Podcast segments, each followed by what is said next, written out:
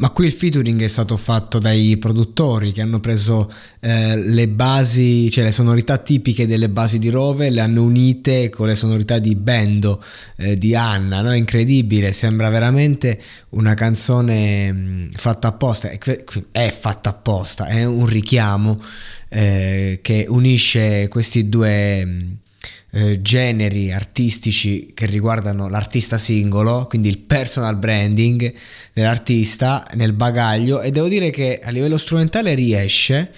E il buon Rover, proprio questi giorni mi domandavo, ma chissà quando tornerà Rove. Eh, se magari farà un altro singolo eh, che comunque o merita a livello di hit o merita magari a livello contenutistico dal, dal, punto di vista dei fan stessi. L'ultima uscita, quella dedicata alla ragazza, ma non mi ricordo bene il titolo, molto molto molto apprezzata eh, da, da, dai suoi fan e insomma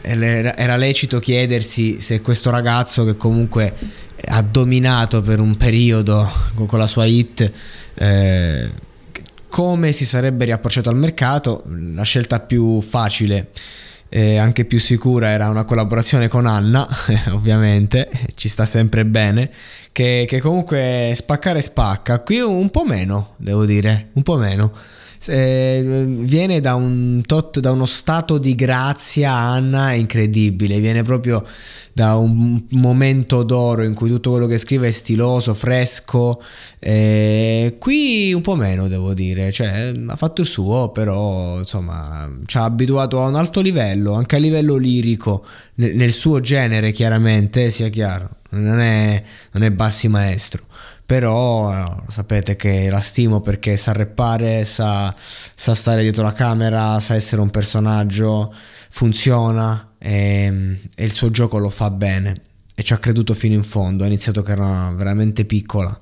E adesso la vedi che è adulta perché in questo mondo si cresce in fretta e non si cresce mai, ma questa è un'altra storia.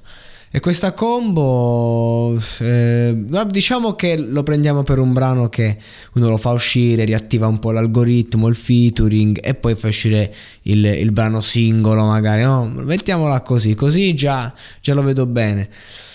Perché non, non, lo so veramente, non ne so veramente parlare di questo brano in termini di aspettativa. Non lo so, mm, anche as- una volta ascoltato. Trasmettere non mi ha trasmesso nulla.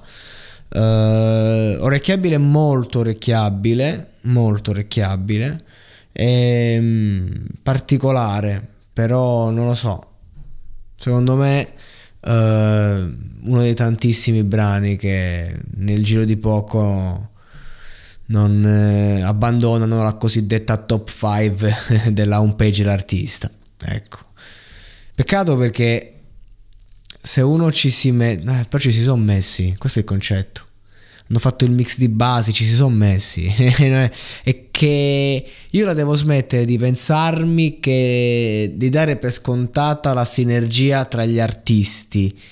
E, è normale che due grandi nomi, se collaborano e hanno una certa, un certo feeling eh, e, e escono determinate cose. Qui non dico che non c'era il feeling, dico che insomma non è come Massimo Pericolo e Tedua che ti parlano de- del concetto della casa.